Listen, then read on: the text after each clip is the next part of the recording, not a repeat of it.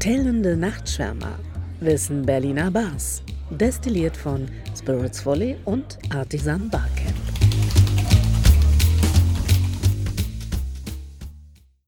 Willkommen zurück zu Cocktailende Nachtschwärmer. Lasst uns den zweiten Teil hören, wo uns Oliver Ebert einen Einblick gibt in die Londoner Barszene, was die Berliner Barszene besonders macht und hier und da kontroverse Meinungen verfolgt. Du hast jetzt einen intensiven Einblick in den Charakter von Beckett's Kopf gegeben, aber vorher auch schon eingeräumt, dass das sicherlich einer von vielen Wegen ist. Für uns ist spannend, was ist der Blick von jemand, der eine solch lange Karriere hat und auch viel schon international sah. Was ist dein Blick auf die Berliner Barszene? So seit zwei Jahren ist sie wieder in Bewegung geraten. Davor gab es einen gewissen Stillstand. Und dieser Stillstand kam eben, glaube ich, nach dieser extremen Anfangsphase, an der wir eben auch beteiligt waren. Das heißt, wo diese sogenannte Renaissance der Barkultur hier so eingeschlagen hat, wo auch einfach ein anderer Fokus auf Cocktailbars gewachsen ist, der, sage ich mal, mehr in eine kulinarische Richtung gegangen ist, etwas weg von der, nennen wir es mal, Party-Richtung. Wobei eben natürlich bei all diesen Sachen auch nicht gilt, der eine Weg ist richtig, der andere Weg ist falsch, sondern die Diversität macht es da natürlich. Und jetzt ist wieder ein bisschen mehr in Bewegung geraten. Es gibt interessante Konzepte. Das Velvet ist da natürlich in erster Linie zu nennen. Und ja, es ist wieder, wieder was in Bewegung. Das ist doch immer gut. Bisschen Musik drin. Hm? Regelmäßig ist der Blick von uns Berlinern auf die Berliner Barkultur, wie innovativ wir werden. Leute von außerhalb, vor allem Deutsche, die viel außerhalb von Deutschland reisen, wünschen sich aber immer mehr Innovation. Da dein Ansatz noch deutlich vor, ich nenne es mal, der Welle ist und äh, ODV und Obstler noch nicht so richtig angekommen sind außerhalb von dir und vielleicht Arndt Henning heißen, wie innovativ erachtest du die Berliner Barszene?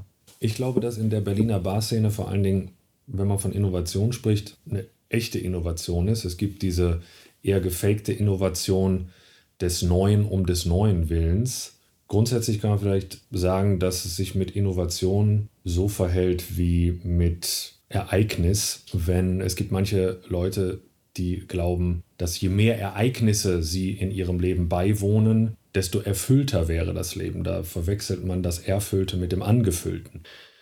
So ähnlich ist das bei Innovation auch. Innovation kann auch schnell zum Selbstzweck werden und dann ist sie hohl und äh, dann ist sie eben auch nur für den Moment und vielleicht für die mediale Aufmerksamkeit. Eine echte Innovation, eine nachhaltige Innovation ist etwas, was langsam erwächst und das ist mir persönlich lieber und da würde ich sagen, ist das ist eigentlich in der Berliner Barszene ganz gut, aber es gibt auch aus meiner Sicht keinen Zwang zur Innovation. Was es sicher gibt, ist ein Wachsen in dem Moment, wo etwas nicht mehr wächst, ist es eben tot. Das ist das Einzige, was man vielleicht dazu sagen könnte. Ich weiß von mindestens einer Reise von dir nach London, wo du nicht nur gute Seiten der Barszene kennenlerntest. Was würdest du sagen, ist die Stärke der deutschen Barszene?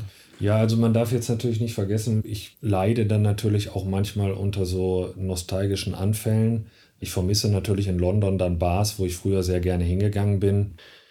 Gleichzeitig gibt es natürlich auch in London interessante Neueröffnungen. Es gibt aber auch viele gehypte Neueröffnungen, die völlig uninteressant sind. In der deutschen Barszene, die Struktur ist halt einfach eine ganz andere. Das, das muss man eben sehen. In Amerika oder in London, da wird man so etwas wie es in Deutschland, sage ich mal, normal ist, so wie es bei uns auch gewesen ist. Das heißt, man kratzt irgendwo, ich überspitze mal, man kratzt seine Ersparnisse zusammen und macht eine Bar auf und dann erarbeitet man sich das sukzessive. Das ist in diesen Ländern oder in diesen Städten wie London oder New York ist das anders. Da gibt es potente Geldgeber. Das Ganze ist sehr viel mehr verwoben mit Industrie. Das Ganze ist, folgt mehr professionellen wirtschaftlichen Interessen. Hier und speziell in Berlin, dann kauft man sich eben erstmal zwei Paletten Bier, legt eine Tür oben drauf, kauft sich ein paar Spirituosen und äh, macht dann ein paar Cocktails und nennt das dann Bar. Das ist eigentlich das, wo Berlin herkommt. Ganz so einfach ist es heute nicht mehr. Da guckt dann auch zu sehr das Ordnungsamt drauf. Aber es ist eben bei weitem nicht so knallharten wirtschaftlichen Interessen unterworfen wie in diesen Ländern. Hm. Generell im Englischen sagt man ja Owner-Operator oder Owner-Operated Bar. Das ist etwas, was man vor allem bei uns sieht und in, in der angloamerikanischen Welt sehr wenig. Da stimme ich dir zu.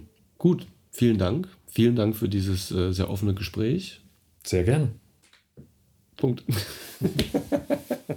Das war der zweite von zwei Teilen mit Oliver Ebert. Schön, dass er bei uns war. Wir konnten mehrfach schmunzeln und freuen uns über dieses angenehme Gespräch. Hört bald wieder rein, wenn wir den nächsten Gast laden, der sicherlich auch kontroverse Themen anpackt und kein Blatt vor den Mund nimmt, um ein bisschen tiefer blicken zu lassen in die Querköpfe der Berliner Barszene. Bis bald!